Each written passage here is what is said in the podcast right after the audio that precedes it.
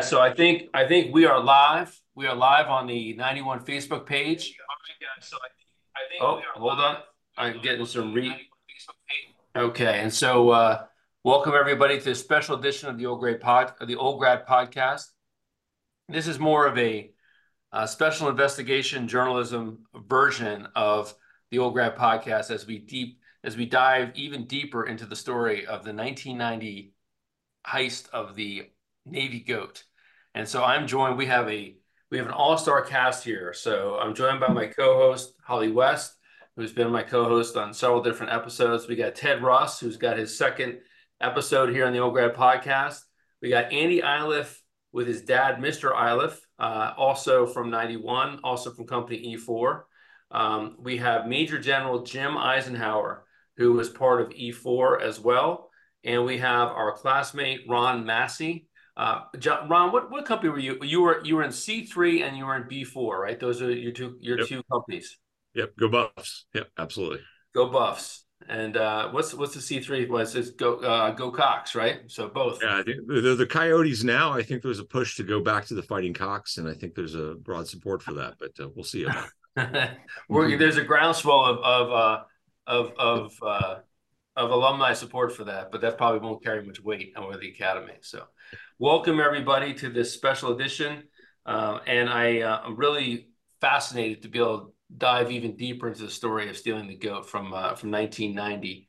And so um, we we have these five guests. I'm going to ask them to introduce themselves and just give a quick background of uh, who they are and where they where they are, and then we're going to get into the story of, of stealing the goat in 1990. So Holly, why don't you go first? You can introduce yourself, and then and then um, we'll go. Uh, I'll tell you who to go to next.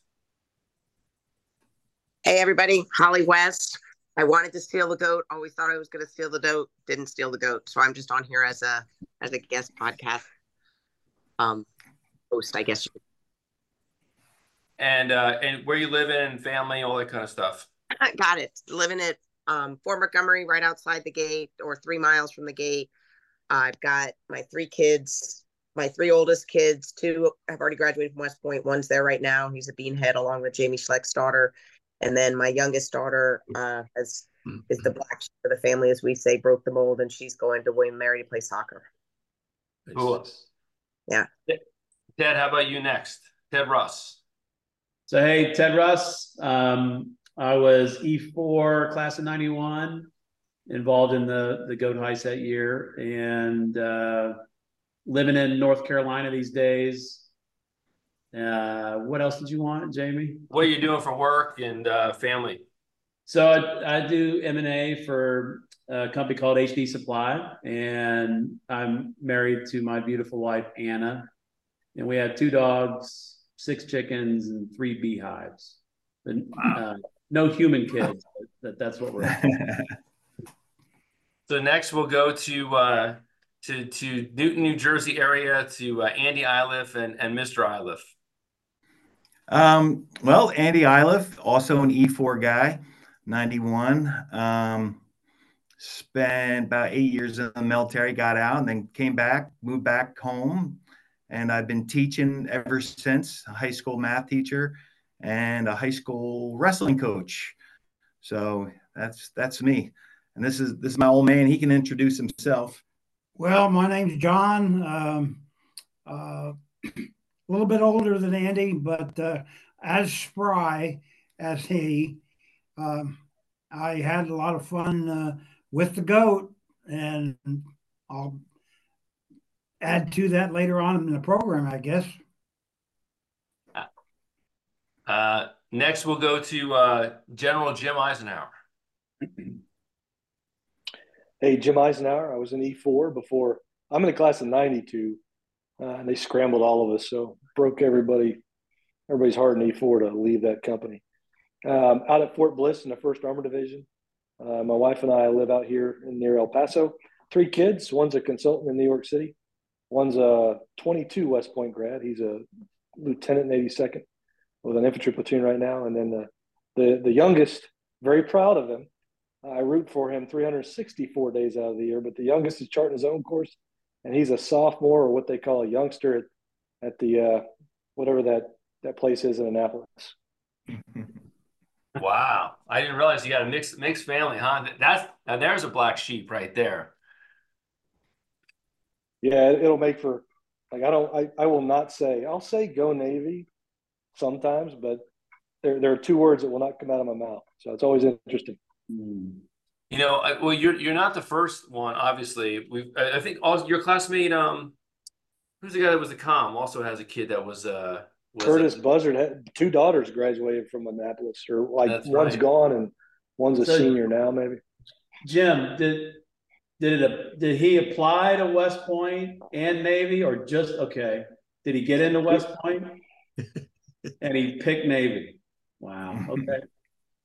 I'm proud of him. I want him to do of- what he wants to do. He wants A wants lot to of go be a family Navy- counseling there. Yeah. that's- Naval aviator. That's right. That's right. we had Greg McGovero on too. He was talking about it too. His his son decided to go to Navy, and he, he just Wow. just rouses him ruthlessly. He says, "You you had the choice. You could have been on the first team, but you decided not to." So Wow. yeah. And last but not least, Ron Massey. Why don't you uh, give us the uh, background where you are and what's going on? Hey, hold on inside, Jim. Uh, congratulations on your command uh, and, your son, uh, your sons. But uh, but uh, I'll say uh, um, I I, I retired from the military medically like a long time ago, and I've, I've spent the last uh, 14 years working for the VA, doing leadership development across the Veterans Health Administration, and, and and I've also been for the last 15 years on my Congressman's Service Academy nominating board, and I get to interview kids like your yours uh, every year, and uh, tell you we're in great hands. It's it's been an amazing experience to, to talk to America's youth, and like for the- for the Lord, uh, love of Pete, like I there's no way I would get in today. So yeah, the, the- just amazing group of kids that that that are that are continuing our legacy. Appreciate that. Well, uh, we lost we lost Ted, but he'll, I assume he's going to jump back in. But my next part is saying I wanted to go over to the E4 crew. Uh, we're, we're just one kind of administrative note. We've got a couple different storylines that we're going to try to connect tonight on, on tonight's podcast. The first storyline is the story of E4, the excruciating detail of planning that went into the multiple years, the the ethos of of the high spirit of E4 and how it is that they finally arrived at stealing the goat in 1990, which was actually it had been stolen a few years earlier. We think maybe by uh, General uh, Andrew Poppas may have had a role in that as well. But that there, there's this whole story of the risk taking kind of rogue, edgy culture of E4 and how it was that they stole that they stole the gold. They stole the goat. But separately, we're going to also talk to Ron Massey, who was simultaneously having and also a plan to steal the goat. And these two missions collided on the night of that Saturday or that Saturday night prior to the Army Navy game. So we want to hear all about that. So before we get there, Ted, Jim, Andy, tell me about what it was like to be an E4. What was the plan? What where where were you guys in 1990 thinking about stealing that goat? So Ted, maybe you can lead us off, and then we can kick to uh, Andy and Jim as well. Okay. Um, so E4, I, I think most people at this point realize a little bit of, um, um, you know, not the best cadets to ever have gone to West Point, a little bit of a rebellious group. And the class of 89 actually, uh, a bunch of E4 guys in 89 stole the Navy goat. And, uh, th- you know, like most upperclassmen, I think these these guys were kind of larger than life in our eyes, and made a huge impression on on me and and I think several of the other folks, and put stars in our eyes about wouldn't that be great to to try to do that as well. Um, and then it kind of, as I recall, Jim kind of bubbled along. I think we were talking about it with Brian Clark when we were pals and you were a yearling. And a little known fact, uh, this this falls in the category, Jamie, I think of uh, things that would have been disastrous, and it's a really good thing we didn't actually try it. Brian Clark came back from Air Assault School. Ike, I don't know if you remember this, all fired up to we were going to steal the Tecumseh statue from the Naval Academy campus. Uh, we were going to talk these uh, Air, Nash, Air, Air Army Guard Huey pilots into sling loading it. I mean, just a ridiculous, disastrous concept. Um, and, and so, and then we settled on, hey, let's try to steal the Navy goat. Um, which that's how I remember it. Ike and Andy, I don't know if you guys remember it the same. Well, it, yeah, I do remember the the plan that Brian hatched, and uh, I do remember that conversation. Um, but after that, I think you and Brian and, and Jim, you were kind of coming up with your plan and doing the reconnaissance and doing all the the legwork.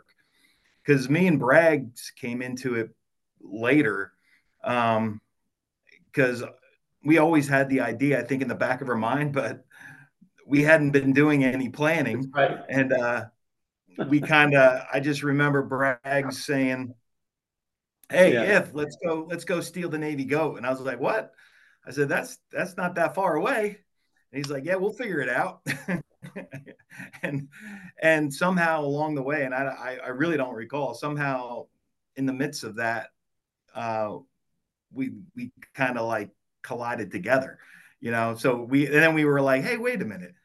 All the all the guys in E4 were all planning the same thing, and we haven't we didn't right. like talk to each other. What what's going on here? and Ike, yeah, it might have been you that. Yeah, go ahead, Ike.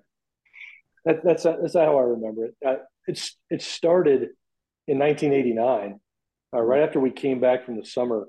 You what would have been your summer prior to first a year? You're getting ready for ring weekend, and I was just a yearling um, in E4. And Brian Clark and Ted Russ were my team leaders, and they brought me into a room and said, "Hey, you know, E4 stole the goat in '88 or '87, probably, I guess, for those guys, but we want to do something bigger." I, and this is no joke. This the statue of Tecumseh. We knew how much it weighed. It was made yeah. of a bronze cast. It had parts of the original Tecumseh bust, the wooden bust on the uh, I guess it's called the foxhole, whatever the hell that is. But um, inside the bro- we did all the research. We knew it sat on a marble pedestal with like eight rebar posts going up. All we had to do was pick the damn thing up and we were trying to figure out how to do that. And then we eventually were like, you know what, that's we're, we're gonna that's much harder. Brian Clark was the one who said we're gonna have to blow some trees that were probably 500 years old to get a to get a, right. a UH 60. Right. And, and he's yeah. like, no, I got somebody that went to sapper school. We'll just get some det cord and we're like, let's stop. Yeah. um, and then we had planned. So then we're like, no, let's get the goat. But we had spent a lot of time trying to go through. You know, we're, we're cadets. We're trying to figure out this army thing, and what are branches and sequels and and we had a PAO plan um, and we were trying to think through the you know once we get it where do you hide it and we've been really deliberate about it and no kidding um, Johnny Braga at one point with Andy I think you guys were roommates right. had said hey let's just go get it and that's where either Ted or Brian was like hey hold on a minute we hey we've been doing a lot of work let's let's work together and and then yeah. the rest is history that was a classic yeah you know, I had the opportunity to interview separately Johnny Braga for this podcast to put together the rest of this story. So I'm going to drop that as its own separate podcast. It was it was Andy it was Andy Iliff along with John Braga, kind of following our normal old grad podcast format. So you'll see that this is going to drop at the same time as this episode. But I did take some clips of talking to John Braga about this specific case, and what I was asking about was just the uh, the interesting culture of E4, the risk takers, the rogue. The, the fact is that there are three currently serving Army generals who are connected to this goat heist. What are the chances of that? I mean, honestly, think about it. There's eight or nine cadets that are involved in it. Full, a full third of them, more than a third, become currently serving general officers. So let's listen to uh, John Braga talk about the ethos of risk taking and how that has manifested in his in his career rogue. You know, you mentioned like you never rose above the rank of cadet sergeant uh, as a cadet. Do you think that maybe there's a correlation between risk taking and success as relates to your career and maybe the careers of uh, General Isenhower and and and, uh, and uh, General Jones? Uh, I think it's a fantastic question. I'm a firm believer in uh, you must take risks you must be bold. There's lots of different special operations mottos and motifs around the world. Uh, you know that talks about boldness and who dares wins. And uh, you know, I think special operations. I think it's required to be somewhat of a risk taker in national security business. I, I don't. Uh, that's not unique to special operations, but it, it certainly. It, it. I think it was. Uh, felt like part of my DNA. Felt like home when I when I uh, when I went at.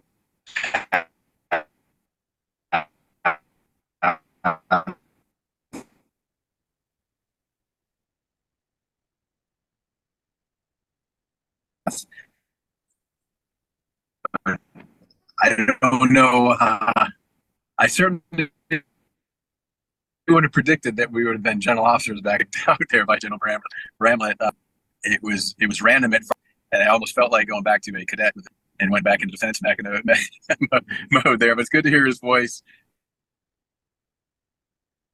Sorry, that was a little bit choppy. He was actually on a call when I was doing the call with him, so I'll clean that up when I when I drop the actual the final footage. But he talked about this idea that risk taking can pay off, calculated risk taking. And uh, Jim, just curious if you, when you think about risks that maybe you've taken in your career, or you know, basically how you calculate risk and what the risk return is, does it ever take you back to some of the risks you took as a cadet stealing the goat? Yeah, well, it's frankly that's one of the things I learned in E4. I mean, you were talking about the to, to answer that. Let me be quick about the culture in E4 you know, I was a yuck, and yucks were the, the sub divers, right? We had to go around and check status. And there were these two cows named Braga and Iliff that were living in a room. And this is this is give you an example of E4 because I love it to this day. I told Johnny Braga's kids this story. But I go in to check, and you know, you just open the door and all you say is all right, and you get the response back, all right, and you, you walk away. It's quick. I opened the door, and this was in the 40s. I think they were like in the 46th division and on the backside, right? Just rich for like doing whatever the hell you want to do. And I open the door and say, all right. And Johnny and Andy turn around in their chairs. There is a massive inflatable Oscar Mayer wiener that's six feet tall in one corner. And I'm not, there's no, no exaggeration here. There are two gerbils running around the floor and scatter. And, and Johnny looks at me and is like, I didn't ask to be called this. They called me Ike, and he's like, Ike, what's up? And I'm my mouth is agape, right? I'm like, oh my god.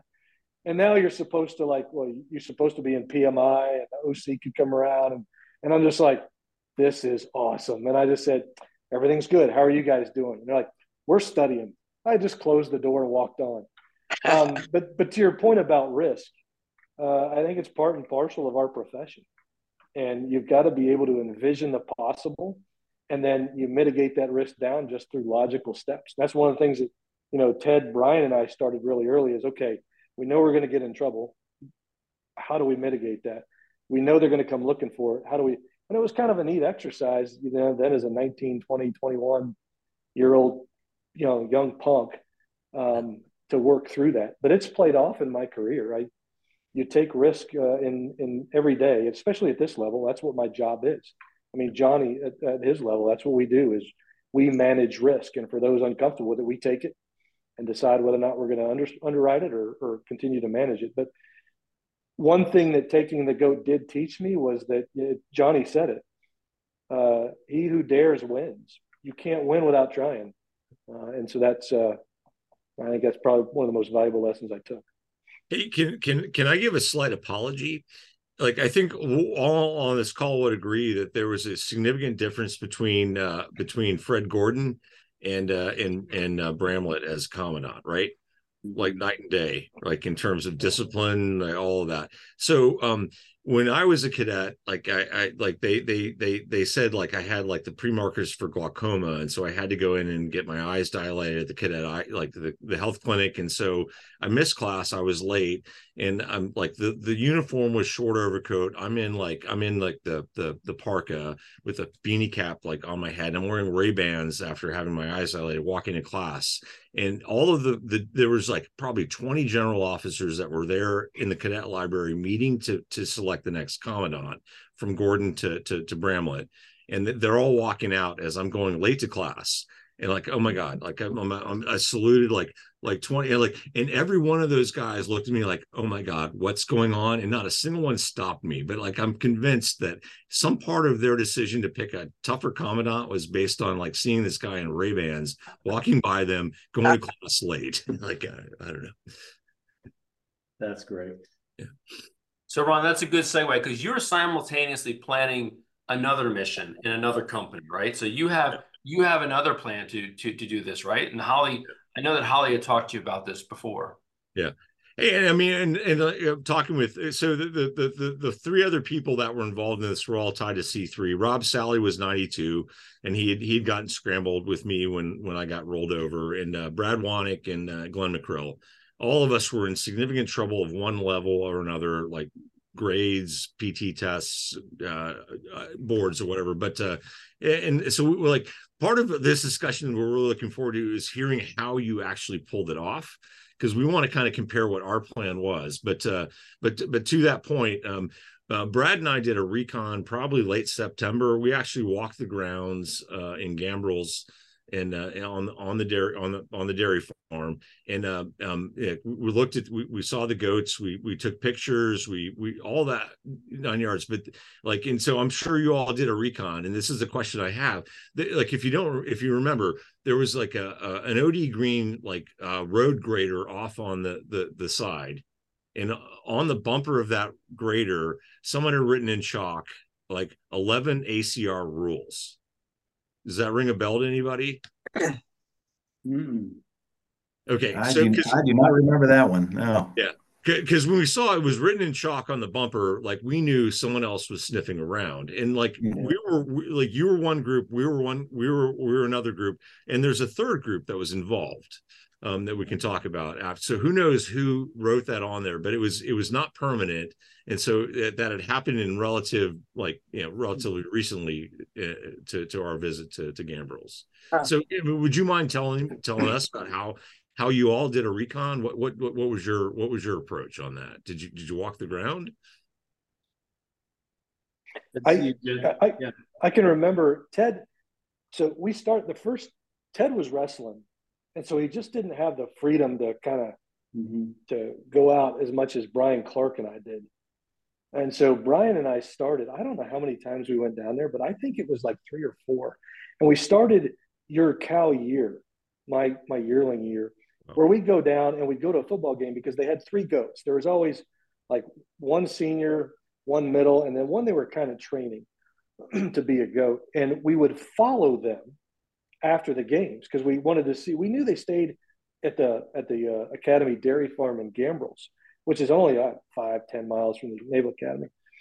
We knew they stayed there, but the what we were worried about was what happens after their last home game of the season, because we had heard rumors that they split the goats up for security, and and we we only had one chance to do that, and that was the fall of 1989 and Brian and I, in separate cars, followed two goats. One went across the river, the Severn, to the Naval Reserve Station over there. And we were like, we're not going there because it was, they had an MP check and we had IDs. We could have gotten in, but then they, they probably would have put two and two together. Um, the, the other went, they took back to the Gambrills farm. We never realized where they went, put the third one. And so that was kind of informed uh, our desire then to hey we're going to focus on Gambrills. We'll just go to Gambrills. We reconned it made maps and all that kind of crap. And then we were down there a couple times at night beforehand before we finally decided to go down and get it over. That's just so impressive. I mean this is a full year before you actually heisted the goat oh, yeah. you're actually looking at it in 1989 and, and Johnny Braga talked about how appreciative he was of the thorough planning that had gone into this, all the way down to the decision to bring extra spare locks with you because if you had to use bolt cutters to take a lock off, you want to put a replacement lock so there'd be no like um like no like financial damage, there'd be no larceny or like so you actually you replaced any any damage that you created, you actually you had the replacement thing to, to leave it right there for whoever the farmer was and, and everything else like that, right? Yep. Yeah, the only thing we broke was that lock. We knew we'd have to cut a lock, and so we bought a master's whatever lock that looked just like it. We had done a recon and we knew it we wanted to replace it with. And then we we left a note that said, "Hey, we're borrowing your goat. We're going to return it." Right? Because back then that was a standard. You had to you had to leave a note. So. Uh, Braga also talked in the podcast that I had with him about how you guys stole your TAC's horse and brought it into the barracks, right? So, so I mean, was that like a was that a preparation mission to bring the horse into the barracks? So, and he said that the horse's name was Daisy, so they thought it was like kind of small, but it turned out being like a like a Clydesdale. So, who was involved in that mission? Oh, you, you know, it's the same crew. It's the same crew that was involved because we, yeah, I was involved in that one. I we had a pretty good group in that one too because I believe we picked up the horse in a in a U-Haul. Wow and and we actually we actually um, drove it through Thayer Gate, and, and, I believe we got stopped, and it was late, and whoever stopped us, I think it was a, I think there was a you know the MP stopped us, and he was a young guy, and he said, "What do you got in the back there?" And we had a whole crew in the back of the U-Haul with the horse, and when he opened up the uh, the back of the U-Haul, we just kind of waved, and um, he looked at us and we told him we basically had to kind of give him a hint on what we were doing, and and he just was like, you know, all right, I, I never saw you. See you later. Have fun. He just put the back door of the U-Haul down, and off we went. so then, how did you get? How did you get the horse? In, did you bring the horse into his office? Is that what you were doing? Correct. Uh, we oh we brought the horse in the office. Um, we uh, I, I, believe we had to use a service elevator because uh, originally we were going to try to bring it up the stairs, but that didn't work out too well. Um, and so we were going to use the um, service elevator. And let's see, I don't know, Ted, were you on in on this one? I was not. I was not on that because no. I I do believe somehow I got volunteered to climb up the wall because behind the building there were kind of like bricks that stuck out and they were handholds. And so because once we got the horse up to the second level the door was locked so we had to go through the window. So we climbed through the window opened up the door and then brought the horse in. Hmm. and then we left the horse in his office. Uh, i don't know by that time by the time we got the horse in his office it had been a it had been uh, you know pretty late, so it was in there for a few hours. So he was pretty surprised once he uh, he found the uh, found the horse. In fact, when the TAC found the horse, I, I think he cleared out all the barracks and had us in formation, and uh, we just kind of kept the code of silence. And he never actually asked any direct questions, so we never actually had to to say anything that would you know put us in a compromising permit, uh, position to lie. So we didn't do that. So we just stayed silent. So Jim, Jim, you were on staff later on in your career. You, you, I think you've taught in the history department. You've been stationed at West Point before, so you, you, you know the other side of this as like faculty or as like the administration. What a story like that? Wouldn't that just like go throughout the entire West Point community that there's a horse? Somebody put a horse in the in this TAC's office? Like, it had would, would you have heard about this? Like, what what would have been like behind the scenes? What would have happened with this whole thing? Oh, I, well, I was teaching, right? So we're the friendly folks. Like the other side of Thayer Road's a tactical department. so I would I would have had it easy. The, the best thing you can do when you're teaching is to close the door and say, "So what's going on in the Corps?" Right? Because then everybody, Holly knows this. Everybody is like, "Oh, thank God, I can maybe burn 10, 15 minutes shooting the breeze." So that's what would have happened. Is it would have somebody would have said, one of the TACs had a horse. They took it in the you know the office. It would have been embellished. You know, the horse had to climb 17 flights of stairs, and they fed it extra hay before they put it in.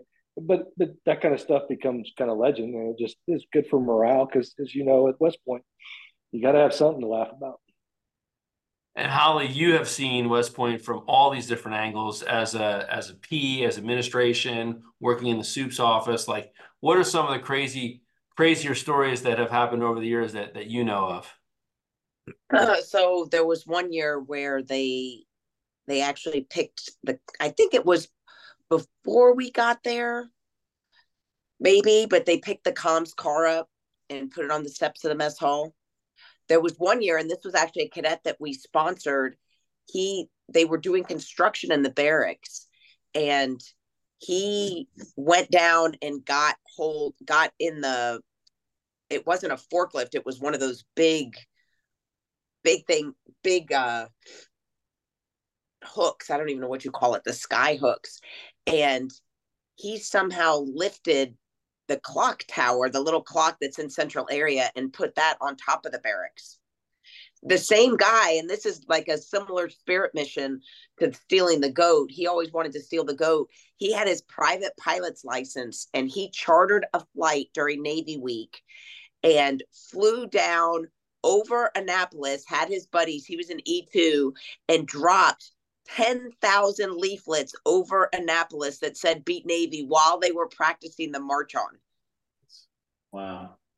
Holly, I, mean, I have a question. I Jamie, I hope you don't. and We can. You can. Please, tell no, me. There's no. There's. We can do free for all here. Yeah.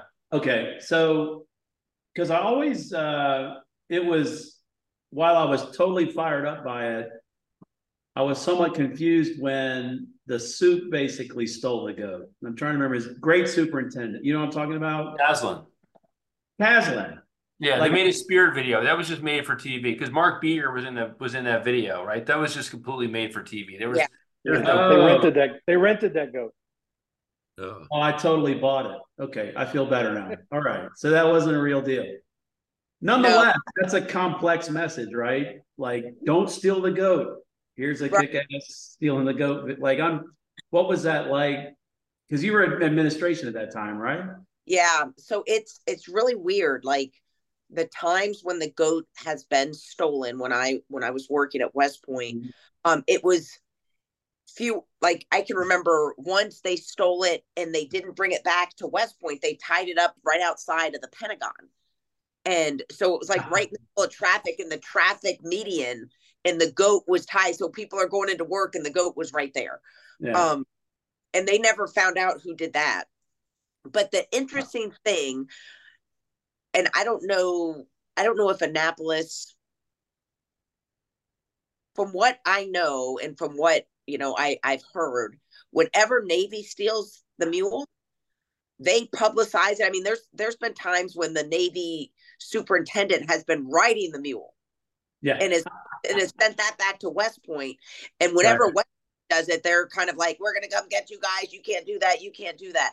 And so, right. um, so that's why when General Caslen, that was when he was really big on on winning and trying to get the Army football team to win. And so I think that was why he was like, okay, let's fabricate like we stole the goat. When, but wow. it was just so he was trying to be like that just to get everybody fired up. Got it. Got it. Do you, do you mind if I like Andy, Jim, like uh, Ted? Like, I mean, what, what? So, like, we we were there about eight ish.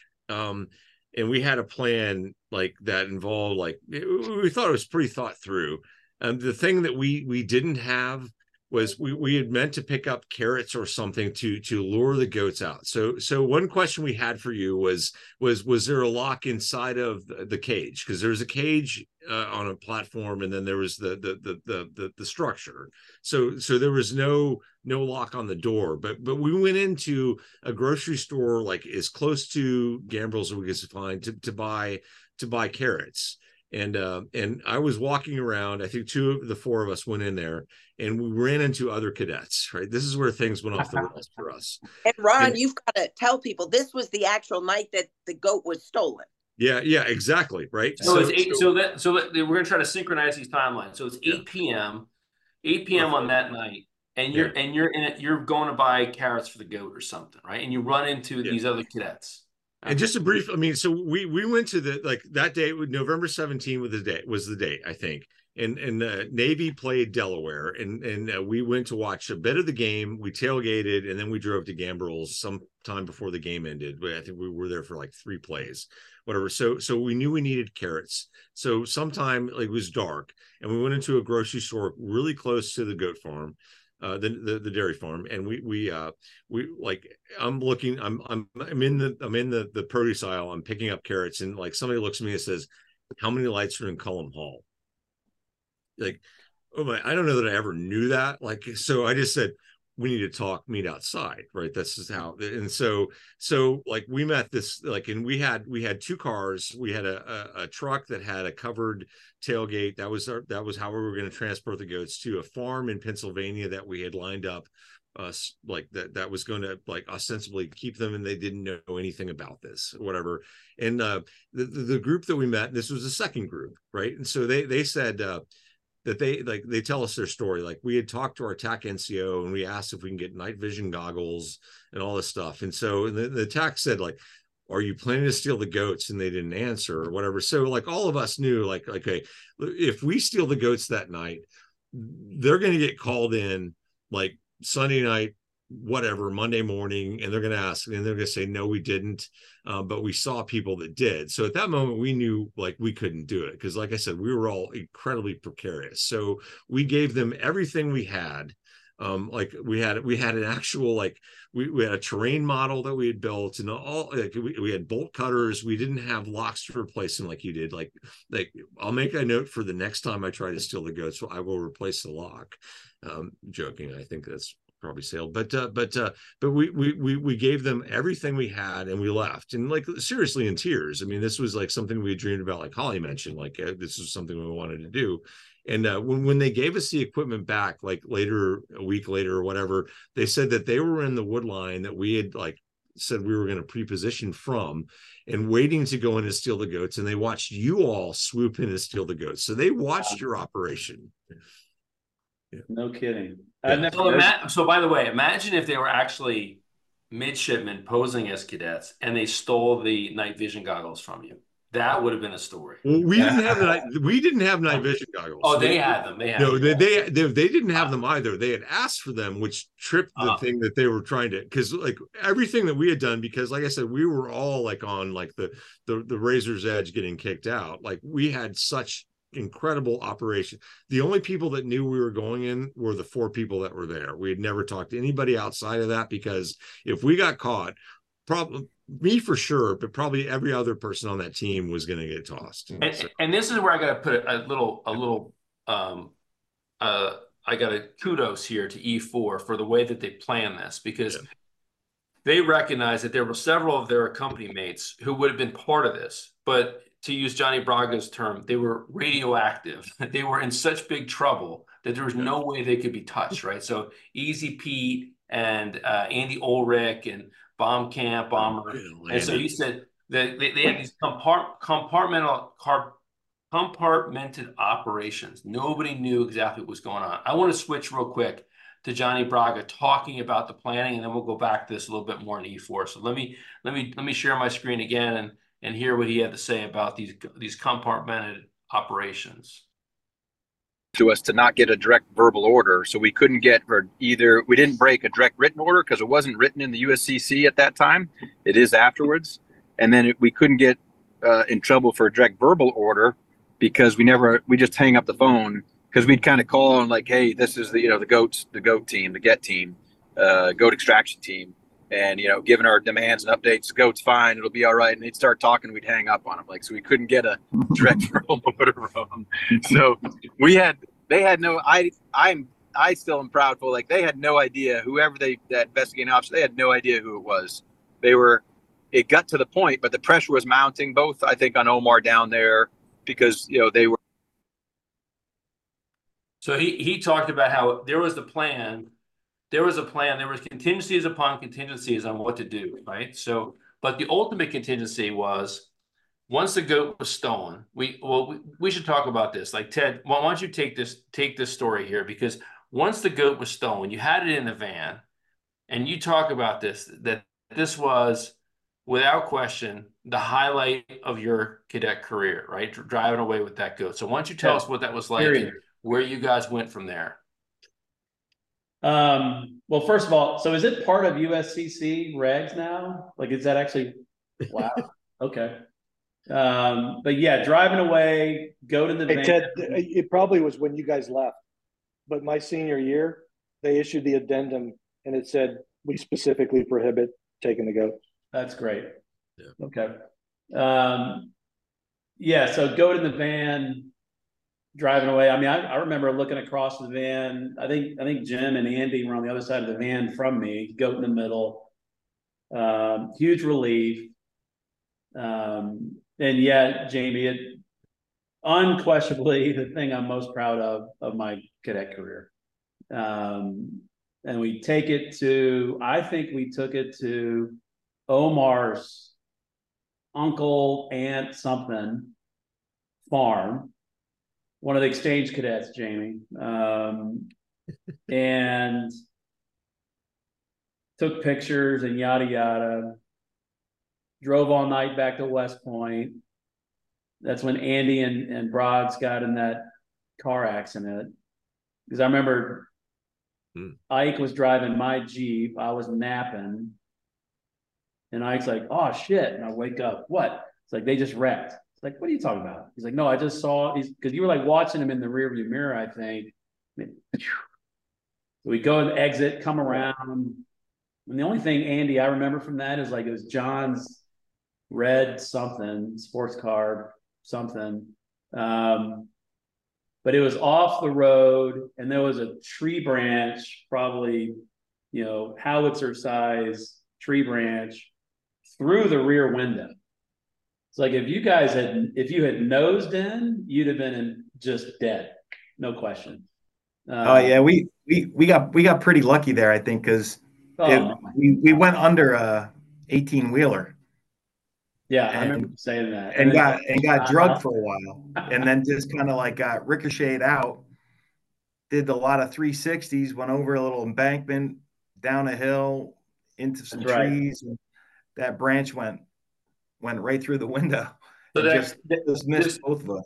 this car accident story is a story that will be told in in further detail when people listen to the John Braga Okay. podcast by Yeah. itself. So that that was great. But walking it back to the night before, I think there was a moment when the goat was stolen. You guys took the pictures, we're all Yeah. good to go, and there's a little bit of divergence about what do we do next.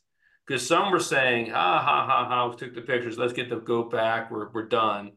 And some people are like, no, the mission is not complete we are taking this goat. So there was a little bit of confusion about Yeah. what was going to happen next, right? And I think that was the first cracks because the team. So there were, I mean, Ron. There were four teams, right, or five. So there's Ron's team, The team we breathe. this unnamed team. team with with Yeah.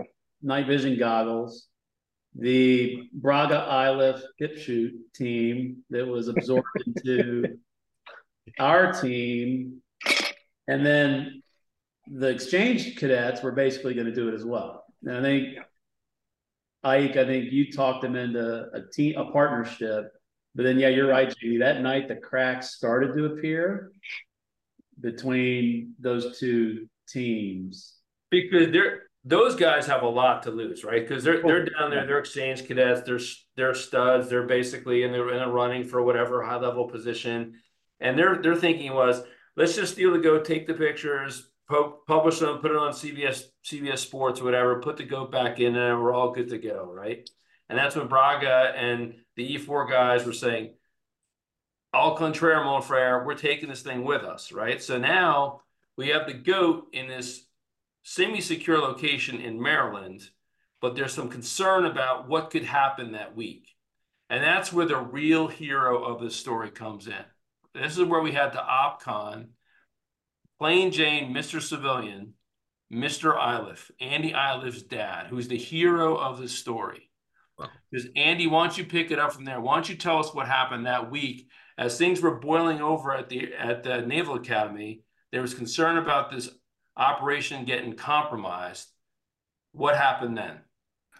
Well, the um, we we thought it was going to get compromised, and we were worried because we we really wanted to show off the goat. We we felt we felt like everybody needed to see the goat, and I remember that um, we made a video. It was Get, you know, Goat Extraction Team on VHS, and we we sent some uh, some videos around, and we had some pictures that were sent around.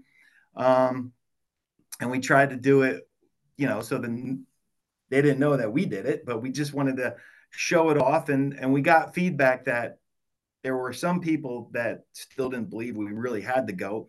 And then, of course, you know, there were some of some of these cracks, and we were getting worried that, you know, we're not going to be able to to finalize this this this mission by showing off the goat to everybody and in real because our original plan was we wanted to show off the goat during the game. Yeah. you know and so we didn't think we were going to make it to that point. Uh, so we went we went to the next plan and so what i did was i, I called my dad and i said hey pops you want to go on a top secret military mission and and he was like, "Yeah, sure, sounds great." and so we, I gave him the address, and I said, "Well, you need to go down and pick up the goat. We stole Navy's goat," and he was pretty excited about it. Actually, he's he's he's a former Air Force guy, so you know they didn't do that sort of thing in the Air Force. So, you know, he got to go on a real mission now. Um, but but uh, yeah, he uh, I I asked him to do that. And then I don't know, you you explain what you did. Well, it was uh, my uh, my mother was uh, in a wheelchair. We had to move her around if she wanted to go anywhere uh, in a van, an accessible van. So I um, we lined the uh, the van with um, a big plastic tarp and laid out a whole bunch of straw and then I drove down to Maryland and picked up the uh, the goat at, at the farm where they uh, temporarily had stashed it and drove back to uh, my hometown, Newton, New Jersey. Um, had the goat in our back, tiny little backyard. We had a, a, a Victorian house on a 50 by 150 foot lot so we had a, had the goat in the backyard. Uh, we called the local newspaper, and they came over and uh, photographed uh, the goat in the backyard. And then uh, uh, I knew that the goat really needed some nourishment. So uh, Andy tells me I had fed the the goat a little bit of scotch, but I'm not sure about that story.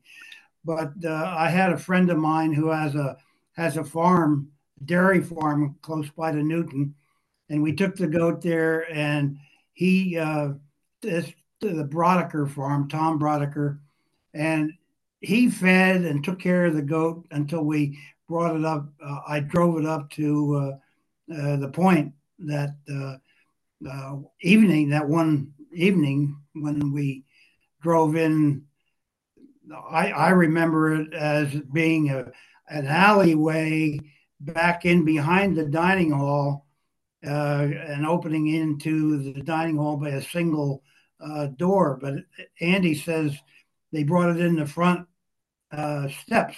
So that's a little bit misty, but I wanted to get out of there real quick. So I didn't want to get arrested, and I probably still would be in jail for stealing Navy property. Hey, Jamie, you know, there's this is let me give you some context before that happened because it's just a paradox that is West Point. so I don't know if you all remember, but General Bramlett's XO was some major, and he was a special forces guy. And so his cadets were like, "Ooh, special forces! They can do anything." And he was put in charge of finding the goat nappers. And Andy was right. Like we fell out, but we had to show this thing off because I don't remember if you guys remember, but when we took it, the Supe at the Naval Academy issued a press statement that said they took the wrong goat.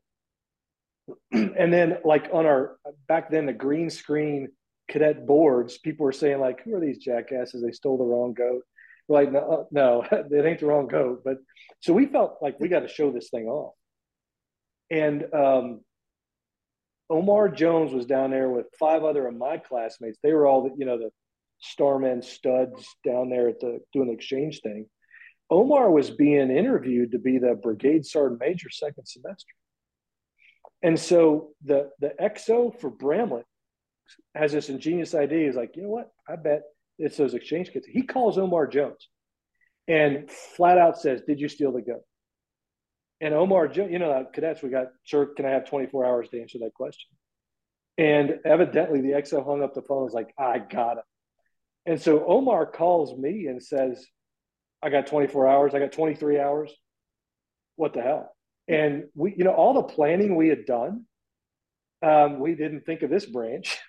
And so it was, you know, I run over to E4, I'm talking to Ted, Niff, and, and Johnny and Brian, like, what do we do? And this is where Andy's like, I got a plan, and his dad's the savior. I called Tracy Jones that night because Tracy was Omar's fiance, I think, at the time, and she had this like little paddock, and um, and you know we didn't want to screw it up. They had a vet looking at it, and just like Andy's dad took care of it. So we were trying to do this right. I called Tracy, and she's like, "I don't want Omar to get in trouble. We don't want him to get kicked out." I'm like, Tracy, I need you to leave the paddock unlocked. Don't tell Omar anything else because he needs deniability. And uh, and no kidding, Andy's dad and brother run down there. We steal the goat from ourselves. That's West Point, isn't it? I well, mean, we that's what the... that's what Braga talked about the compartmented operations. Like we we're gonna we're gonna basically save Omar from having to. Exactly he's gonna fess up, and then the goat's gonna be gone. So we got we stole it twice, basically, right? Twenty four hours later, the exo calls Omar and is like, "I got him now," and says, "Where's the goat?" And Omar's like, "Sir, I stole it. I don't know where it is." and this, you know, I, I have to say, Jamie, you've hit on something that that I, from my perspective, is so unique about. Uh, I mean, I can only speak for the West Point experience, but Ike, I'm sure it's the same for your kid that that went wayward. But you know, I used to get so I get so frustrated when people, civilians that have no idea, say, "Oh, cadets, you know, army automatons, you know, it's easy." it's easy to, to do the right thing when it's all rules and regimented and you have no, you know, no uh, freedom in the matter. Um, and I talk about that in my book, right? That actually, I think at West Point, you learn early on the concept of, of doing what you think is right and taking your lumps. And, and doing what you think is right, but not risking your friend's honor or your friends the way they approach so I think, you know, remember, we're like 20 years old making these calculations on who knows what, and he'll get in trouble. And, you know, yeah, Omar's a star man and he wants to, but he took some heat. And he did, you know, he did the right thing by the academy and by this group of, of mischievous people trying to steal a goat. So I, you know, it's, it's always fascinating to me to think to to acknowledge and think about that. Yeah, thanks to Mr. Iliff. As I said, he is the yeah. hero of the story, you know. And I'll, I'll just a quick little side. Uh, I think that this this culture is still alive and well at the academy. My daughter this past week was branch week at West Point, and they have a new tradition during branch week. I don't recall this being the case when we were there, but when the firsties are off at branch week, they track the the underclassmen trash their rooms. So the plebes trash their rooms of the firsties, that's and that's the thing. And so so they they put out this big this big directive. There will be no trashing of first year rooms during the Branch right because right? that'll so, fix it, right? Yeah, but so my daughter said they didn't say anything about the firsty hallway. We could trash the firsty hallway. So they had like fart spray and all kinds of, and the firsty hallway was completely trashed, but the rooms were untouched. So they were, they stayed within the lines of the, of the directive. Yeah. That's, that's what yeah. they did. Hey, I mean, and and uh, Jim, you you kind of led with like the risk management analysis, and Ted, you just talked about that, and and, and Jamie, you you you kind of highlighted that, but uh, um, you know, so so I, I mentioned like how precarious our team was, and like all of us knew like like there was no so there's also a little bit i mean like kudos like what you did was amazing like seriously like props huge props but uh it, like for, for, us on the other side it was a huge decision and like i mentioned we we cried uh, on giving up the dream on that uh, it was a big deal but but but but, but there's a point where like risk exceeds like the potential yeah. reward and and and not to so there's a fine line between there but again like nothing but props for for everything like so proud of of, of you all stealing the goats absolutely hmm. yeah. Thanks, Ron. Hey, Ron, I, I was just wondering, like, what I might miss this. When when did you guys figure out that you weren't going to do it? Yeah, it was after that encounter with that second group when they recognized us because we knew that they they they had no operational security and all of them are going to get hauled in in front of like TACs on on Sunday night, Saturday, Sunday, Monday morning, and like they they would have if if we would have done it, they knew. So we we needed we needed to be able to separate ourselves and say we didn't do that. Like you know, gotcha. duty Yeah, bound. but you you weren't aware of of our group. No, no, no, no. We Yeah. thought they were going to steal. We we thought, and we we had a we, we had what we thought was a pretty solid plan. Um, and and uh, and and like I said, like the the reports they gave us, they were waiting in the tree line to swoop in and, and do it, and they watched you. I'll do that. That's all we know. And I, like I don't know who those guys were. Hey, and I want to throw one more thing out to y'all. Um, like Wow. so, so this has been a huge thing. I mean, this is 32 years now, plus 33 years. Like my, Mhm. uh, Brad, Glenn, and I get together like once a year at least, and we and we go we go to a cabin and we hang out and we sit in a campfire and we talk about this. And we've talked about like as adults, let's go steal the goats. And it's like this is a felony conviction. We'll go to jail and federal prison.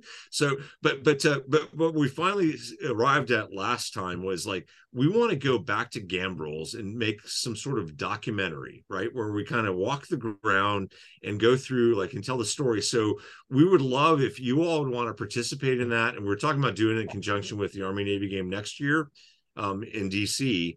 And, That'd and so yeah, if we we It's go a staff we- ride. You're doing a staff ride. A stat. No, Speaking because, of, I mean, yeah.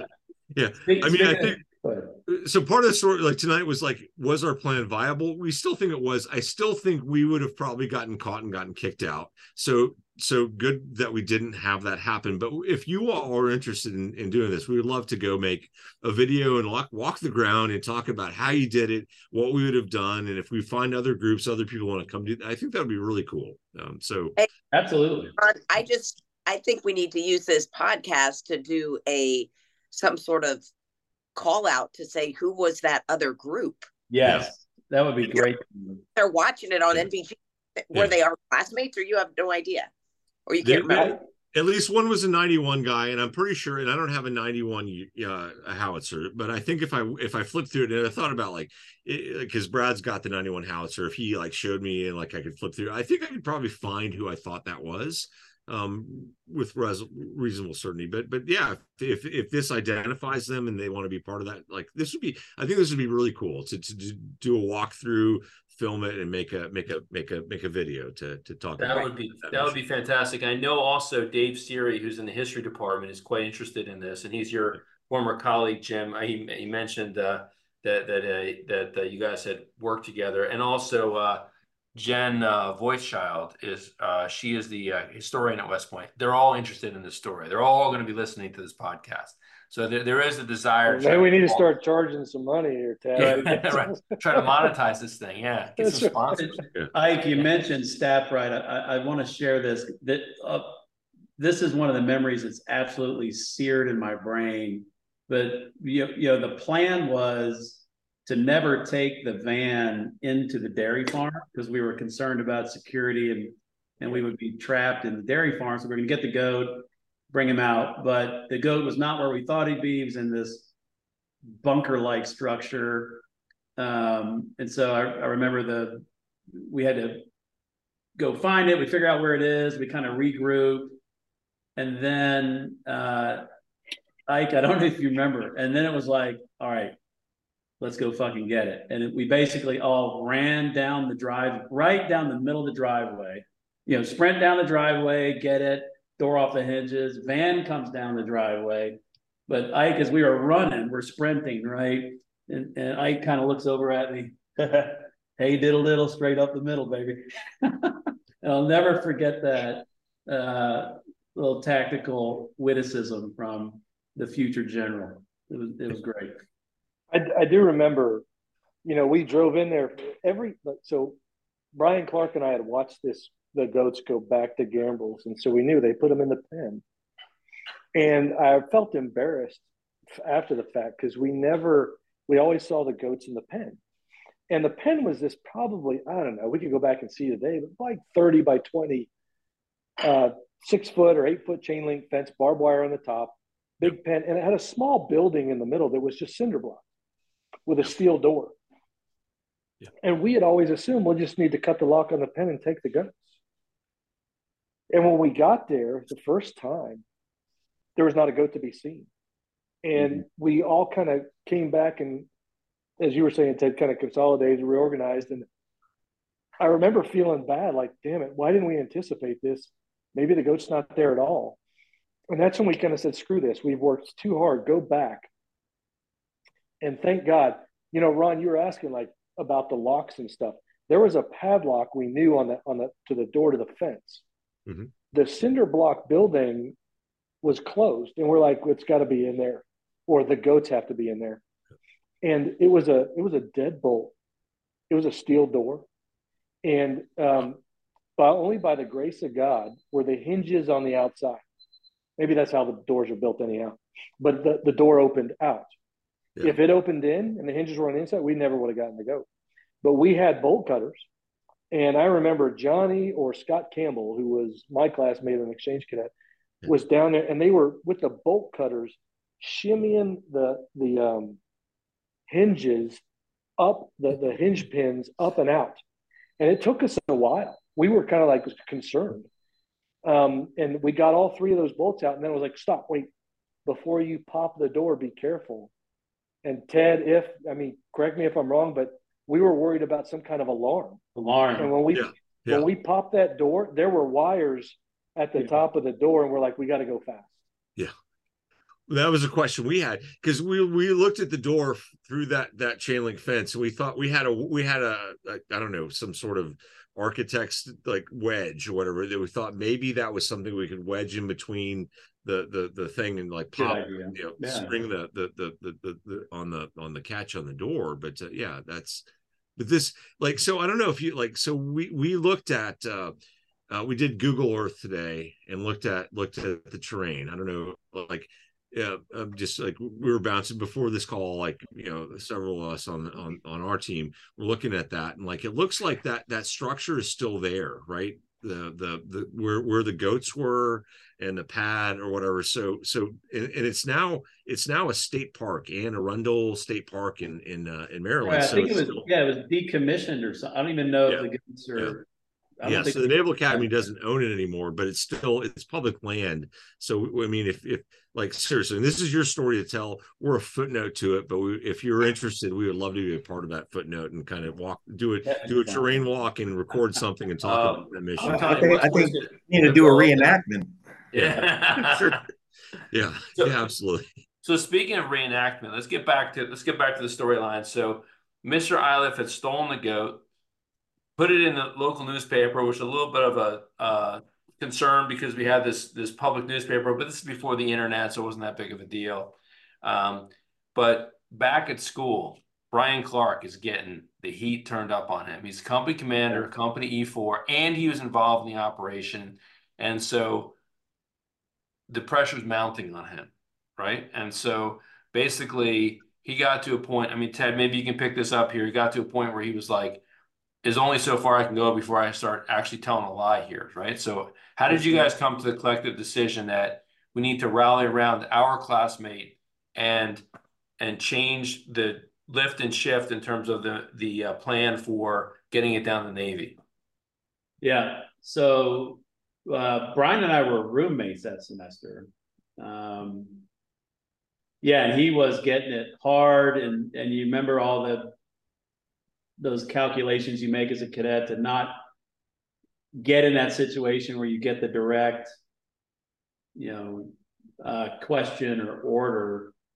Um, and as I recall, we just sat down and had a war council, and we didn't want Brian, uh, you know, to put himself in that position any longer, and and decided the best thing to do was to bring it, you know, truncate the mission, so to speak, and and bring the goat into the I think it was the spirit dinner thing, um, or uh, maybe the, the, night Thursday lunch. Thursday, yeah. the oh, last time the corps was, was right. going to be there. Last time the whole corps would be together.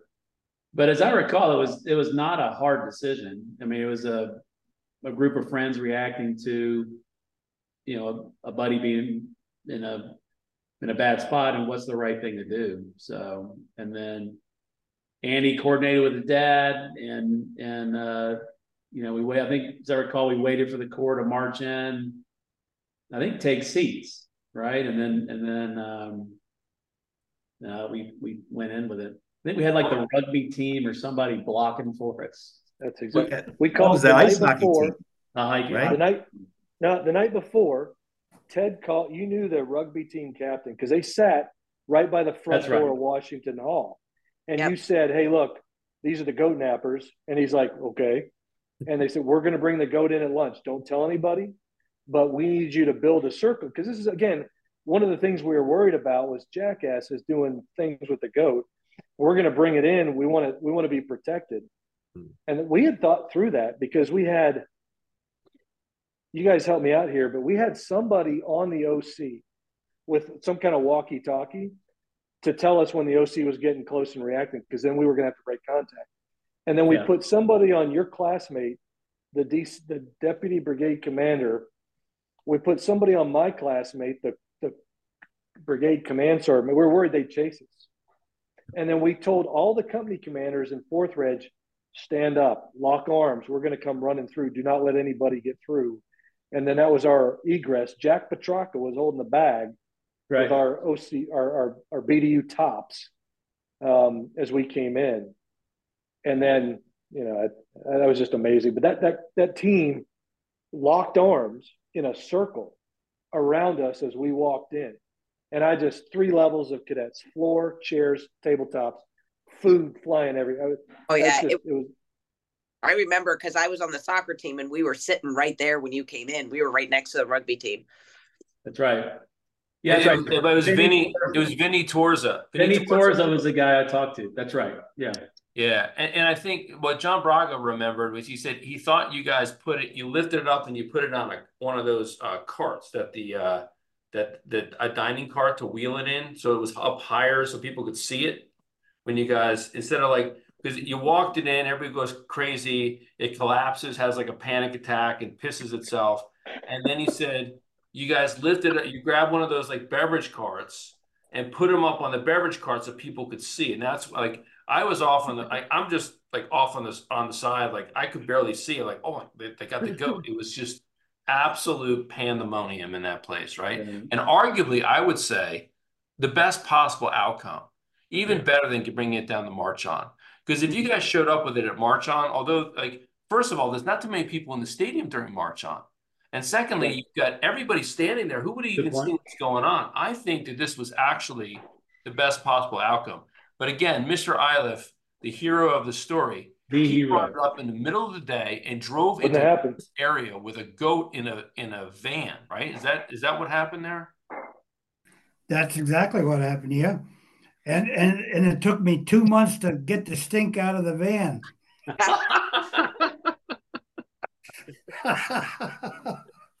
yeah. By the way, so this your your dear mother. This was the van for your dear mother, right? So you were having to bring her around. It's a handicap accessible van for your dear mother who is having to deal with the goat stink for the next two more months, huh? Yep, exactly. Oh, and she she chuckled about that. She she loved this story. Yeah. I, I, I can only imagine. I mean, f- like how rewarding it also must have been for you to be part of this whole thing at that time. I mean, when you go back that when you go back home and you're at the American Legion and you're hanging out with your buddies, are you just telling everybody this story about how you participated in stealing the goat? Um, I don't bring it up too uh, too often because the, the sheriff lives next door to me.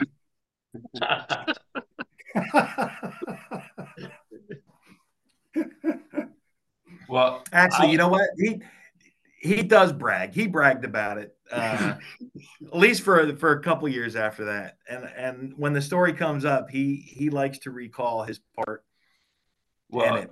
it was an essential part. It was the, the, the mission does the mission fails without his Yeah. without his contribution. Yeah. It was a lot of fun. It was a lark. it was a legend. I mean, you literally like I my my one thing when I when I would hang out with, with my buddies and everything, I would say, let's make a story. Let's make a story. It's always been like my motto. You guys made history. You didn't just make a story, you made history. We're talking about this 30 some odd years later, right?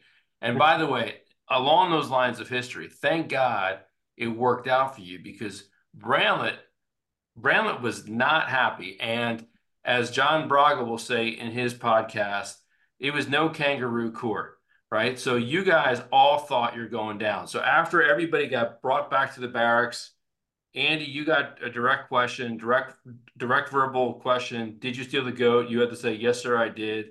Everybody else locked in, locked horns, or, or locked arms, and said, "We're gonna basically all go down together." You all wrote yourselves up, turn yourselves in. Supe's board. You're out in front of the Supe. So what was happening behind the scenes? Were you guys at some point thinking like, this is it, my cadet career is coming to a close over the stupid goat? Uh, I I don't have it with me. Um, I got it in my office. It's framed. In fact, Johnny Braga just texted and said, "Hey, can you send the slug to Jamie? So I'll get it to you tomorrow." But I got the two dash one, and and the stuff it said on it was like, "Oh my god, who wrote this Yeah. crap?" It was like lack the moral courage to uh, prevent a prohibited activity. Moral courage? Are you kidding me? Right. It just it was it was amazing, and it it I think it I don't know Ted Andy it scared the hell out of me. I remember thinking, "Oof, Yeah. this might be bad." I, I was, I was, yeah, I was a little nervous before we had to go in front of that board. Um, no doubt about it. And I, I, I kind of remember that the board lasted for a while. I, I kind of remember that. I think it's an hour and a half. Yeah, was a while. we were reprimanded for a while uh, as we went went through that, and I think my my only thought the whole time is was, uh, this is it. I'm waiting for the end result. Here it comes. We're about to hear it.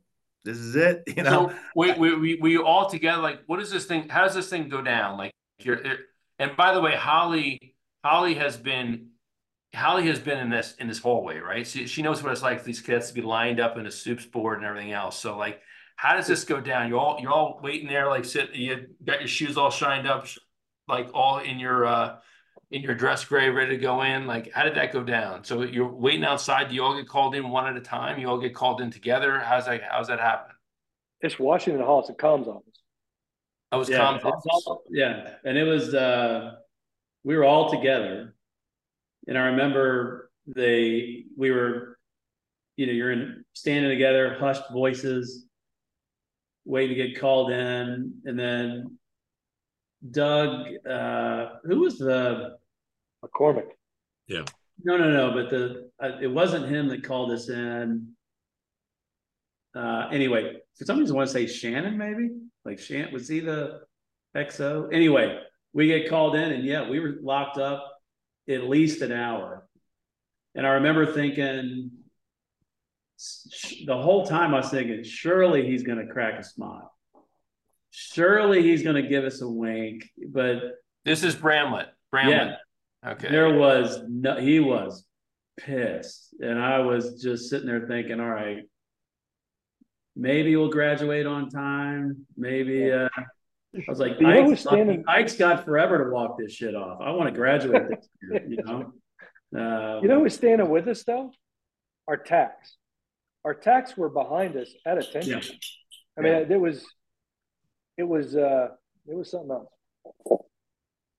So Was- did the TACs go to bat for you, or the TACs were like? I, I don't, you know, let me back up real quick if I can.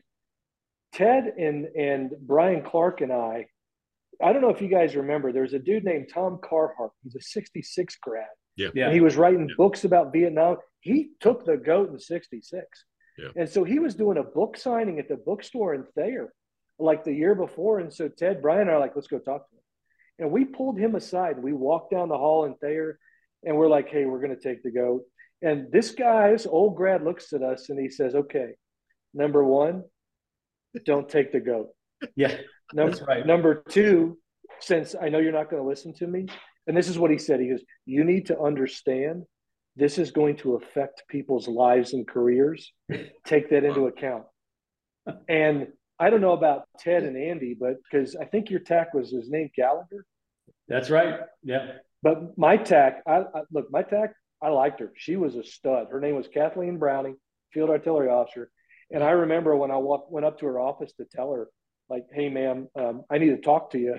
And I was, you know, I, I did all sorts of E4 stuff. We just never got caught. And and she thought I was this good cadet coming up for some counseling. Maybe I had a relationship problem or something. And I dropped that on her, and to watch the air go out of her, I mean, I realized, oh crap, we've affected. I mean, Carhart's words just resonated, yeah. and there we stood, five of us, and and three TACs behind us. Um, it was it was a long time. So can I just go back just from uh, talking about the two dash one that you talked about? One having been on the receiving end of a couple of big two dash ones when I was a cadet, um, but then having now watched these cadets, and I said, and it still amazes me how West Point has a way of of making cadets feel like they are the worst human beings on yeah. the plane. like you were saying jim you were like you know lacks the moral courage to do and you're kind of like okay what and years yeah. later so 30 years later when cadets would get in trouble and they'd come in my office i'm like okay tell me what you did and they're like okay you know i i peed on a statue or i did whatever and again they think that they are the worst human beings to ever walk the planet yeah. and so it is amazing how things haven't changed you know when when you put things into perspective and stealing the goat, you sit there and you look back where we are today and you're going, okay, like, yeah, we weren't supposed to do it, but it was kind of encouraged. I mean, you think yeah. back on all the stuff, you're like, but people kind of liked it. We always heard the stories. They just couldn't tell us that they would encourage us to do it, right? Right. Yeah. So just- to your point, Holly, and like I, I, I don't know if you the, the, like Tom Carhart's featured in this book, and he got in a horrific car accident like after graduating. You know, like and, and but but uh, um, you know, to your point, Holly, like we all dreamed about stealing it. Like kudos to y'all, you did it and you survived. Absolutely amazing. But like uh, like the thing I've never gotten past is like, why the hell did Navy make it so easy to do? Right? Yeah. I'm so, so they they bear a little bit of the blame for this, in my opinion. Yeah. Yeah. So so not Jim, that it was um, not that it was easy to do, but but it was possible to do. They should have made right. it possible to do, and, so, and they didn't. So Jim, um, so John Braga says that one of the big, uh, one of the big advocates behind the scenes, somebody that really uh, helped you guys out, was actually General Schwarzkopf, because at this time we had Desert Shield, and there was a bunch of a bunch of uh, uh, people in the field downrange. And Schwarzkopf had the picture of you guys with the goat on his table that he would show to his Navy admirals as they were planning Desert, Desert uh, Storm. And so supposedly, and you can speak to this, there may have been some word that got through the channels up to General Schwarzkopf that you guys were in trouble. Is there any truth to this that you know of? Yeah. So we so it was part of our planning, right? We knew we were going to get in trouble. then we are like, how do you mitigate that risk? How do you influence that? Um, my dad was a 69 grad, um, and he, he got cancer when I was uh, 12 or 13, and he died when I was 15. Uh, but he was a battalion commander for Norman Schwarzkopf when he was a division commander. And my dad had worked for Schwarzkopf before when my dad was a captain and so they were they were kind of hunting buddies. They thought the same way. And my dad commanded a battalion beside a guy named B.B. Bell.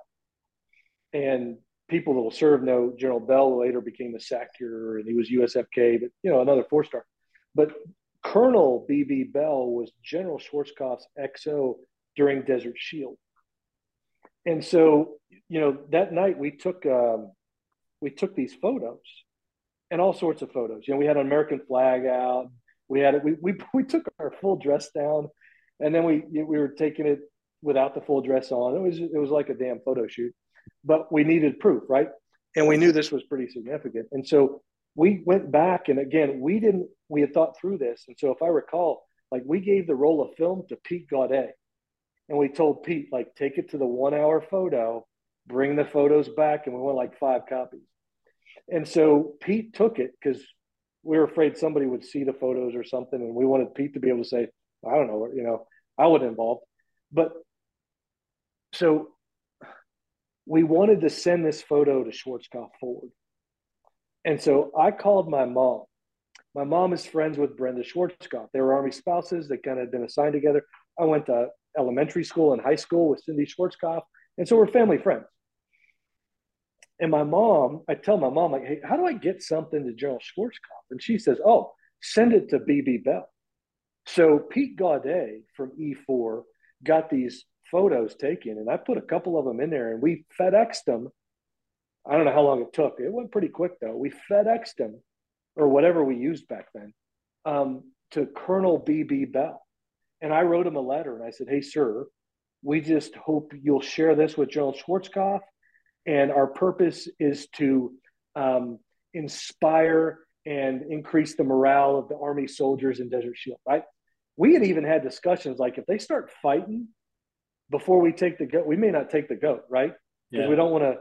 But um, they didn't start fighting until January, so we sent that out, and I never got a response back. And on Friday, because on Thursday we take the goat in the mess hall, and Thursdays when they line everybody up in E4, like you know going at everybody.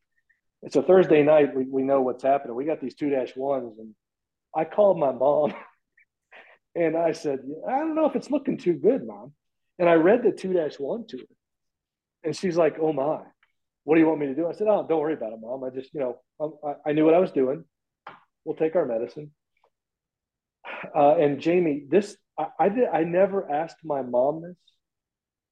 Um, we didn't talk about it until Ted, you wrote the book and that ESPN, you know, interview was going on. And, and at that point, I called my mom and I just asked, and I said, Did you call Brenda Schwarzkopf? And my mom's response was something like, You're damn right I did. um, I think she was really worried when I read the 2 1. She's like, Holy hell.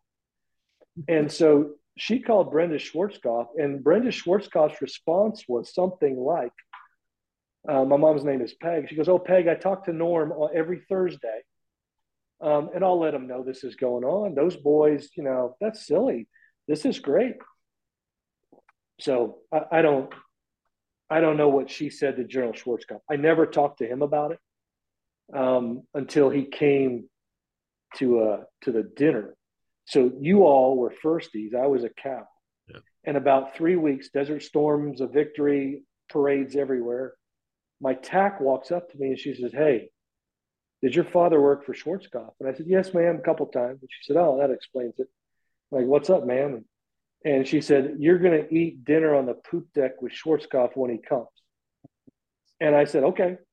Um, and so this is where this is where it gets bad and it, it gets bad for this so i've never been up on the poop deck i don't know if you guys are ever up there it's like this red carpeted area and this big long table and we're all sitting up there and of course it's like all the rank doug mccormick and Sean green and all these I don't know what you call them, the striper dogs is what we called them. And I'm sitting with General Schwarzkopf on my right and Brenda Schwarzkopf on my left. Straight across from me is General Bramlett.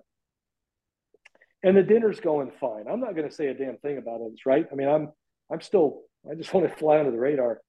And in the middle of the dinner, General Schwarzkopf stops and looks at me and says, Hey, thanks for sending that photo of you all and the goat. I posted it in the center of my war room, so all those damn admirals had to look at it.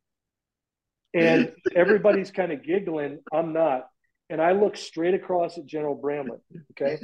And General Bramlett looks, he does one of these things as if I'm General Bramlett. He's looking straight at me and he looks over to Schwarzkopf and he looks straight at me and he looks over to Schwarzkopf and he looks straight at me. And he could have borne, I just, I felt like laser beams going through my soul. And I think at that point he realized these damn cadets, they had thought through some things. And it wasn't that we intentionally played him. He was the commandant. I mean, we're going to salute him, right? But at that point, I think I realized, damn, it, our whole plan, kind of to influence positively this, may have played out that way. I never asked my mom, uh, like what, 20 years later, Ted, you write that awesome book. And and that's when I asked my mom, and she's like, You're damn right I called Brenda Schwarzkopf. So sorry, that took a long time. That's No, awesome. that's, I'm on the edge of my seat. That is just fascinating. That is that is radio gold right there, Jim. Thank you so much for that perspective. Okay, so Jim, like amazing story. Like, can I apologize again because I think I might have had a role in Bramlett being there, whatever. I apologize, but but like seriously, Bramlett said, like, do I want to retire as a one star or do I want to be a four star? And God bless, he made the right decision, right? But you know, Tom Carhart, in, well, actually, it's Rick Atkinson writes the book, The Long Gray Line. Yep. Yep. And you're you're just holding held it up. But in that book, if I'm not mistaken, like Rick Atkinson talks about how they they kind of got yelled at for taking a goat, but on the way out the door, they get a little pat on the back. Is like, I'll serve with you anywhere. We, I tell you what, we got. We didn't get that. No. We got Jack and crap. It was like, get out of my office. yeah. Well, and John John Braga also mentions in his podcast and when I in, in his story too that when you guys got finished getting grilled by Bramlett, he said, if anything else comes out about this on any news channel or anything, you're gone. And you guys had already communicated to like CBS Sports, Army Times. There there was like press releases. You were you were everything was ready to go. You were like things were in the can, ready to roll out like a major PR PR effort and uh and and you guys had to call all that back huh That's Um, right.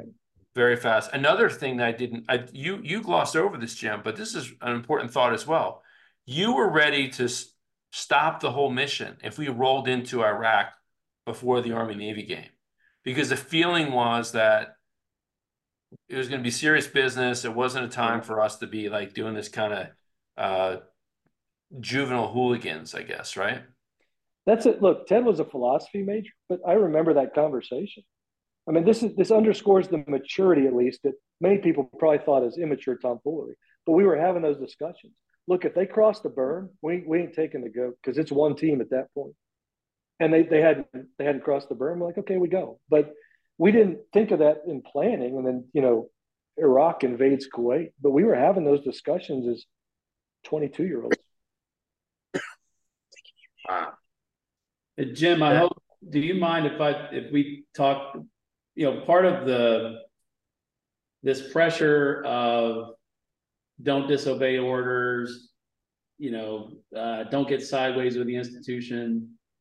Are you okay if we talk about when the, that ESPN interview? And Ted, Ted, I command a first armor division. Let it right. fly, man. I got nothing All to lose. so, and, and Ike's a colonel, full bird colonel, full of promise. Uh, and his jackass friend Ted Russ calls and says, Hey, ESPN's going to do an article.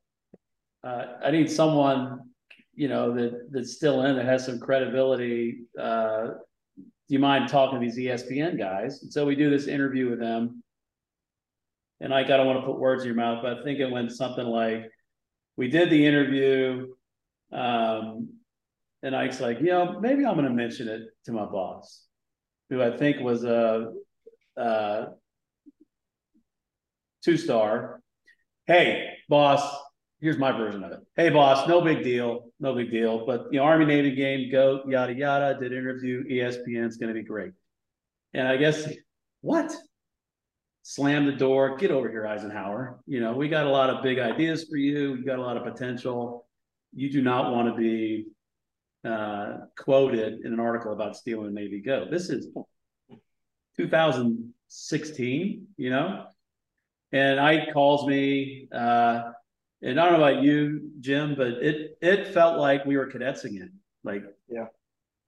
dude, we got you know we're in trouble. I got a four C. What am I gonna do?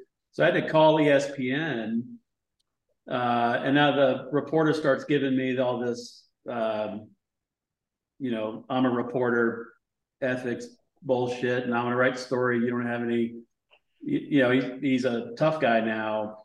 So I finally said, look, if you can't change, if you can't de-identify this guy, do not run it, scuttle the whole thing. I started calling anyone I could think of at ESPN, and they they did the right thing. They they called you something, Jim. I forget what it was, the colonel or something.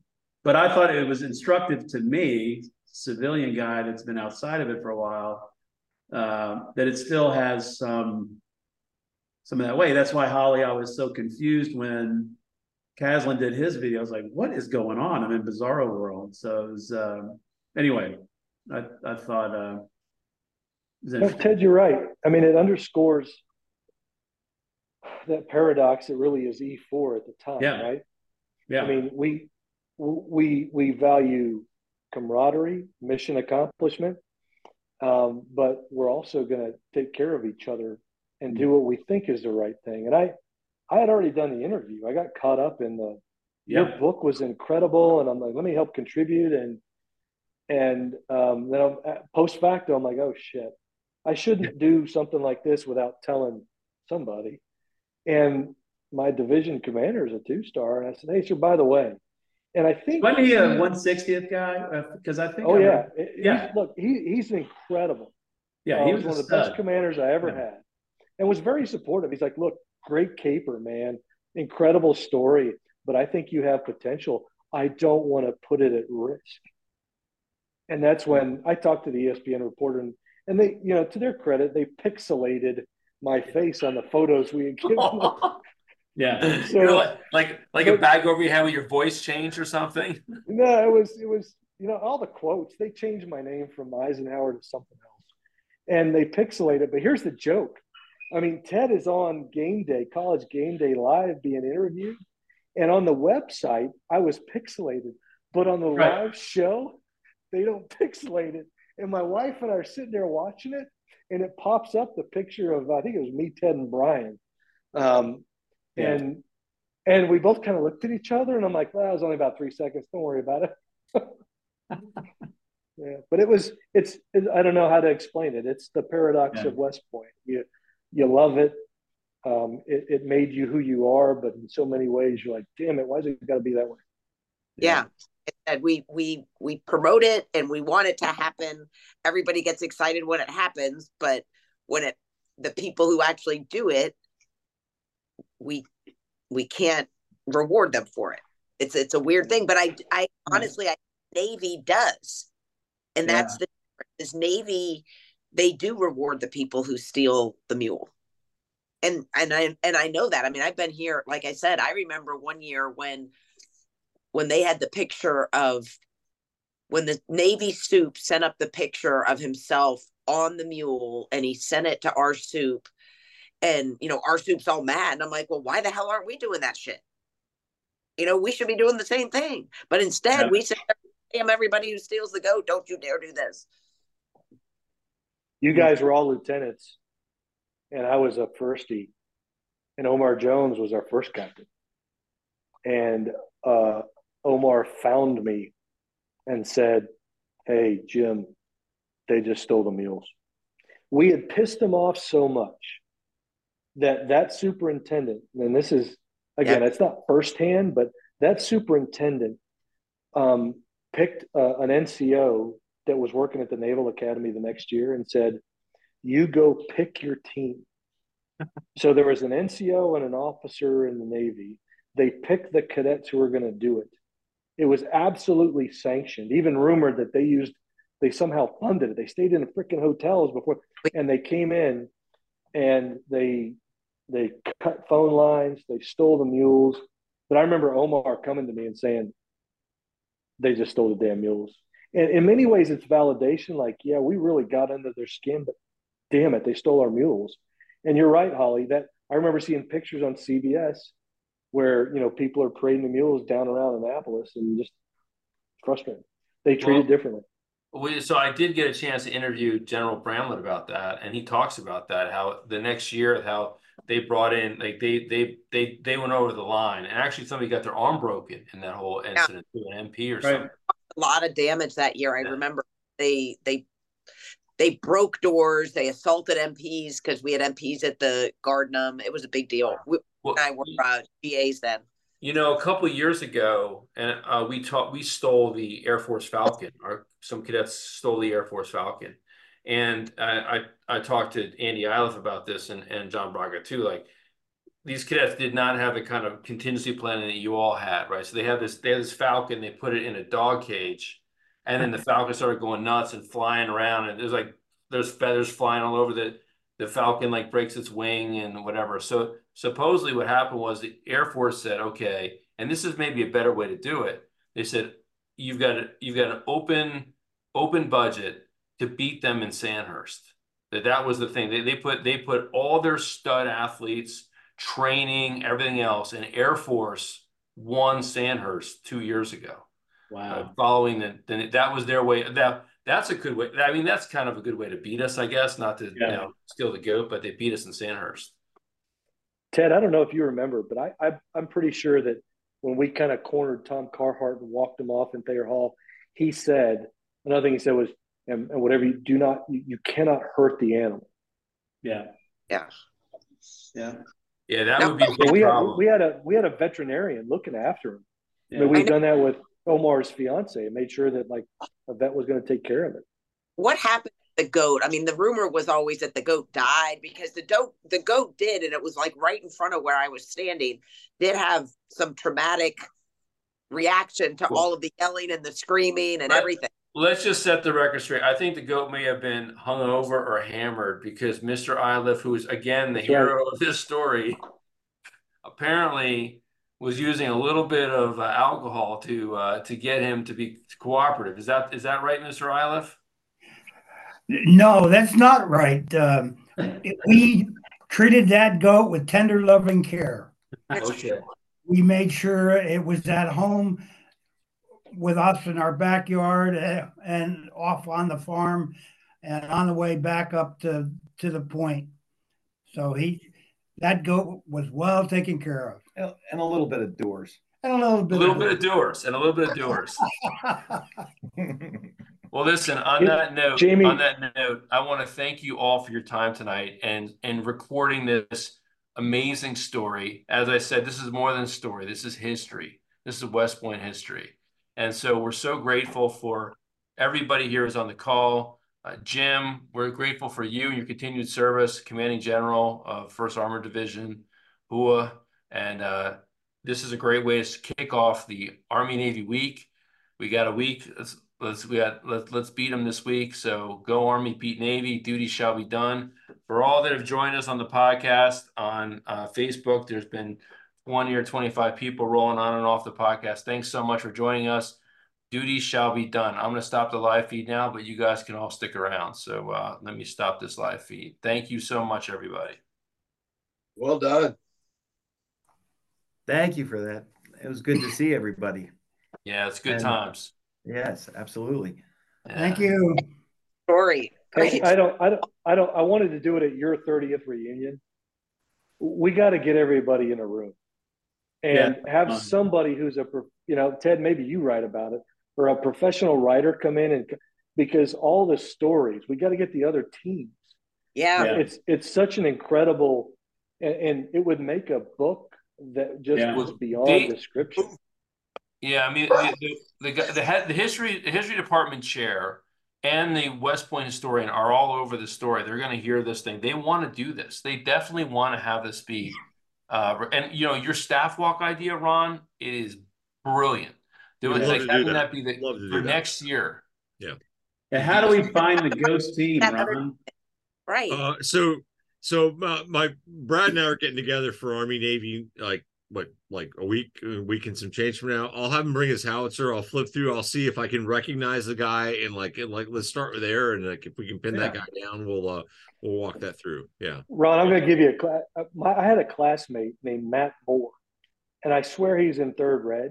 Yeah. And he told me at one point you know we were down there yeah. um trying to take it. I, I, we had no idea right? We are just focused on what we we're doing. Which, so I'll, let me see if I can find Matt and ask him, you know, who the hell it was. He might have been the guys you ran into. Yeah, yeah, yeah. Let's let's run this down. I'm happy to. I'm, we can flip pages on his howitzer, and I can. I think I can recognize him, and we'll start there. And if you've got someone, Jim, let's let's let's do that. But I think this sounds awesome. Let's let's let's uh let's let's partner on this deal, right? Well, the funny thing is, and Ted, you probably don't. I don't know if you remember it, but when Jamie was telling me that that we were doing this podcast, that's when I said oh my gosh, I think it was Ron Massey who wrote in because I, after I read your mm. book, I sent you a That's message right. Yeah. and I said, Hey, Yeah. Ted, thanks so much for writing the book. It's great. And I put it on our class page. And then all of a sudden, Ron wrote in as a comment and said, Hey, let me tell you the rest of the story. And you were like, Wait, what? I mean, it was like. Right. You said, I think I wish I would have known that, but uh, Yeah. but no, I mean Yeah. this like, and again, we're just a footnote on this, but but it's cool that we can like talk about like what all happened. Well, I think to it make this speaks, you know, highly of uh, classes ninety one and ninety two that there were what, five five known teams, maybe Yeah. more. Yeah. Yeah.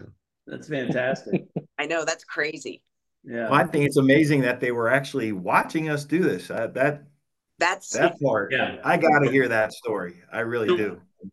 Like what time? What time did you all snatch the ghosts? Because we, we were going at nine. Nine was kind of our trigger. I I don't remember. When you said that, I don't know, uh, Ted. Yeah, Andy, later. we we went we went pretty early. It had to be dark, Yeah, but we wanted to make sure that because we were going to drive back that night. That's right. Yeah. That's right. Yeah. I don't remember what time though. And we we were taking the ghosts to Pennsylvania. We had a we that's that was our location somewhere somewhere west. But, uh, Mm. I know what yeah, yeah. Well, yeah, let's let's let's let's walk this ground and tell the story. Yes. Yeah. that'd be awesome. yeah. well, I had a blast tonight, guys. Thank you so much. Yeah. Thank you. Thank you, everybody. Thank you, Holly, for being the co-host and also thought thoughtfully bringing in these other other aspects of the story. I appreciate Yeah. the opportunity and like like seriously like Yeah. kudos to y'all. You did it. Amazing story and like God bless. Yeah. Right. So so you know that I I now crank this thing down into an actual podcast. You can find it online, the Old Grad podcast. So I'm going to be dropping this episode and the Braga episode this week, uh, probably tonight or tomorrow when I get it all cleaned up and ready to go. Awesome. right. God's work you're doing, Thanks, Jamie. Thanks for doing that, Jamie. Absolutely. Thanks. Thanks so much. All right. Take Take care. care. Everybody. See you. All right. Bye bye. Bye, guys. Thank you.